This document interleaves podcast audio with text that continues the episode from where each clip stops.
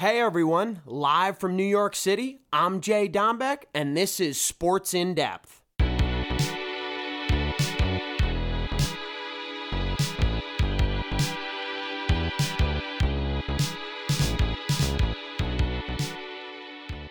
Hello, friends. JD back in the studio. I'm so excited. I'm so happy. I'm so grateful to be doing what I love once again. I took March off, started a new career path outside of the podcast world, and uh, back to my main priority my great fans. You guys are incredible. March Madness was fantastic. I'm recording Tuesday, April 4th. The national championship was Monday the 3rd. The UConn Huskies. Yes, I'm shouting out my Dombeck family. We are Huskies for life, and UConn claimed their fifth men's NCAA title. And they had one of the most tremendous, impressive March Madness runs in the history of this tournament. They were able to beat teams big every game all March into April, and it was truly special. No one kept it close against them. All starting with Iona beating them big, St. Mary's beating them big, Arkansas beating them big, Gonzaga beating them big, Miami beating them big in the Final Four, and a national championship against a solid San Diego State group that's been winning tight games throughout March. It's so, so impressive what UConn's been able to do. Shooting the basketball, of course, but their bigs, absolutely phenomenal. Uh, the box score was so impressive on Monday night. Uh, Sanogo, he's been phenomenal with 17. Hawkins, a Ray Allen type shooter out of UConn, who we're going to see at the next level shooting off stagger screens, shooting off ball, ball screen, jacking it up, a little Steph Curry like. Such an impressive group, in my opinion. Newton stepped up big, a senior in a national championship game, and everyone rounded out. Everybody who got into the basketball game for Dan Hurley contributed. And what can we say? That is what UConn basketball has always been all about.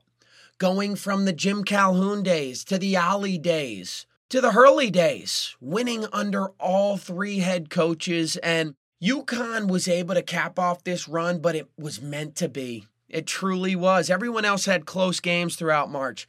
UConn was just knocking the socks off teams, and it was truly special to watch. What a way to end March Madness, uh, talking about the great Jim Nantz calling his last Final Four. And one thing he said that stuck with me JD, we know I'm inspirational, motivational. I try to be all these things, but I got it from guys like Jimmy Nantz. Jim Nantz is the reason I'm doing this podcast.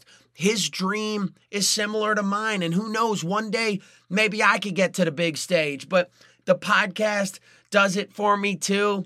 I'm so grateful for it. And Jim Nantz talked about when he was signing off one thing that he learned through all of this is everyone has a dream and everyone has a story to tell. Just try to find that story. Be kind to one another along the way. And what Jim means by that is yes, in March, people are uniting for one common goal. Players and coaches come together, they dream and they believe. But this could be in any aspect of life kids in a classroom trying to do well to create a bright future for themselves, someone getting their dream job and working their way up the ladder, getting to the promised land of that particular job or field. And the best way to do things is find your dream. What do you want to give your all to? Jim Nantz found his, and we all deserve to find ours. And Jim did it the right way. I always talk about the right and wrong way. Um, when we're talking to students, when I'm talking to family members or friends, do what you like to do, but do something that you can have a career in. Jim Nantz is so special, and we know he covers football, basketball, and later this week, the Masters. Such a respectful, one of the best golf events in the history of the PGA Tour. And I'm obsessed with Augusta. You guys know how I feel about the tournament coming up Thursday the 6th. Um, it's going to be special. Uh, I truly mean that. But wrapping up that story with Jim Nantz, just appreciating everyone who's been a part of the journey. Charles Barkley talked about it, Jay Wright talked about it, a national championship caliber coach. Those who are there for you along the way is the reason you get to the top too. And don't forget to thank those as you're coming up. When you're reaching your dream, bring them with you because they deserve to be a part of that ride. I know I got inspirational and motivational tonight, but that's the way Jim Nantz makes me feel. And uh, that's what he talked about last night. It's it's truly special, March, and what a way to cap it off to give one heck of a goodbye to Jim Nantz, the GOAT, as Grant Hill says. And Raft joked with Jim Nantz, and he meant it. Not many have wrote a story better than you. You're inspiring, and uh, people around you should look up to you. And I sure do. Jim Nantz, like I said a few moments ago, is the main reason I do this podcast. My dream is his job. So why wouldn't I get back to this podcast, get back to doing what I love, and uh, that's a wrap on March, early April. What a special tournament. And go Huskies. Rest in peace, Gramps. Rest in peace, Jake. Big Husky fans up above, and they knew this was coming. They were just waiting for us to watch it. Back to the Masters. Uh, Scotty Scheffler trying to defend his crown. Um, we know Tiger Woods is here to compete, and he joked as he gets older, this is a course that he could kick it into full gear even though he's aging, he knows this course very well. He's had great success here being a five time champion. He's had recent success here being the champion in 2019. Um, I wouldn't count out anyone. Uh, it's a fabulous field. Anyone can win, and that's what makes it so great. Um, I wanted to shout out Tommy Fleetwood. Uh, I was over with my cousin Aust, my brother, uh, in Austin, Texas, and we met Tommy Fleetwood. What a pleasure.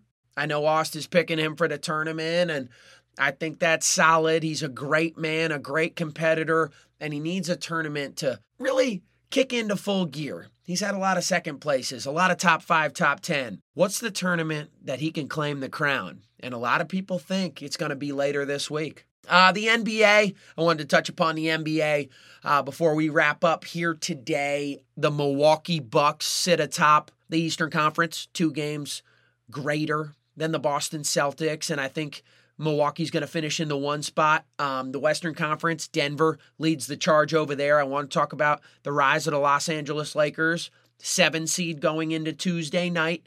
Uh, they're hoping to, with a few games left, four games left, to try to climb within those top six spots so they do not need to participate in the play in games. I do think LeBron James, the Lakers, the way AD's looking, uh, they're going to be just fine. Uh, they're coming together. They made the right moves at the trade deadline. And I really think Rob Pelinka put this team in position to be successful. Uh, is a championship the goal?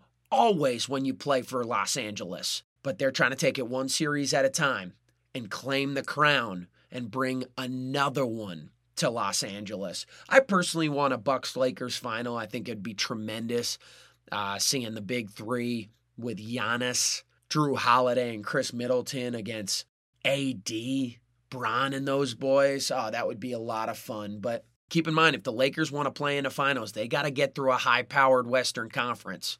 So it's going to be challenging, but I sure think they can do it. Uh, the Dallas Mavericks, uh, they fell out of the play in game Again, I'm recording before Tuesday's games, uh, but they are 37 and 42. And the Kyrie Irving Luka Doncic experiment seems to not be working. Mark Cuban not patting himself on the back right now for making that trade. Kyrie, you think it's an awesome talent, but he's been a cancer in a few spots he's landed. I do think that Luka changed his style of play, and it was a little bit too much my turn, your turn with Luka and Kyrie out there. I think spacing would have been big.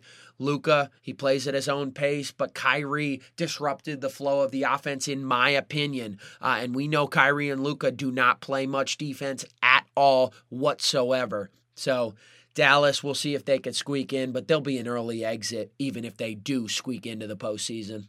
And I wanted to shout out baseball.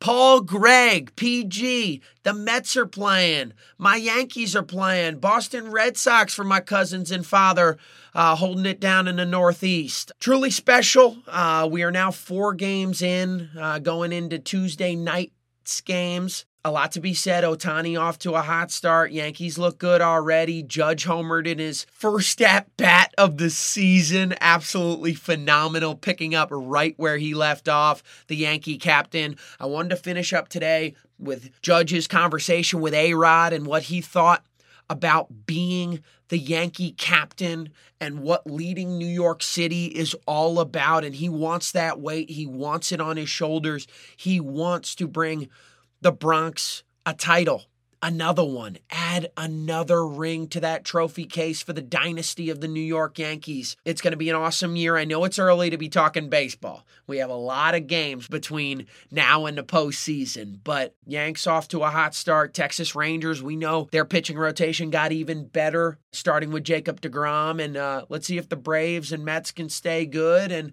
uh, the Dodgers, three and two start. Uh, they look all right, but they'll be one of those teams in the end. So, uh, long season, as I mentioned, but uh, really, really good stuff. And the good thing about early April, heading towards my sister's birthday, and that's so special. I'll give her even more of a shout out next week now that we're rocking with season six. But look what we have Masters starting Thursday. We just had the NCAA men's and women's national championship. And let me stop right there. Caitlin Clark, oh my goodness.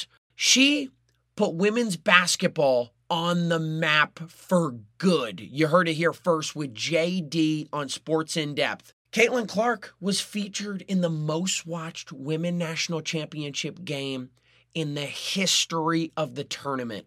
Uh, LSU won the game. That Cinderella story run for Iowa was just incredible. Caitlin Clark can simply do it all, but LSU, they put it all together at the right time. Angel Reese. She rubbed it in Caitlin's face a little bit. Caitlin said it's all part of it. Trash talks, good and well for the sport. So no hard feelings for Angel. But Caitlin Clark, someone who could shoot from deep, a Steph Curry of the women's game. And she could take it to the rim. She could pass with the best of them. She is dynamic in so many ways. And I couldn't wrap up the show without talking about that championship. And how about LSU dropping a 100- and two points in the Natty. And uh, I did want to talk about Caitlin Clark did have 30 points in the loss, but with how Caitlin played in the tournament, 30 is a quiet game for her. It's truly remarkable. I can't wait to watch her in her senior season at Iowa. And I can't wait to watch her in the WNBA because she's absolutely going to take that league by storm. I'm so, so excited. Yeah, so back to what I was saying two natties done NBA, we're heading towards the playoffs, MLB off and running, and the greatest golf tournament, in my opinion, all time, Masters tradition, resumes Thursday, April 6th. JD, once again, enthused to be back with you. Season six. Yes, I'm still doing it. Started in 2020. We're here in 2023 doing it until we get recognized and beyond, because I will, and I believe in this group. I have a team back in New York City, Key and PG, and I'm so grateful for them. I promise you, I'm a voice that you'll remember, and all the best. And I must say, in the great words of Jim Nantz, thank you for being my friend. J. D. out.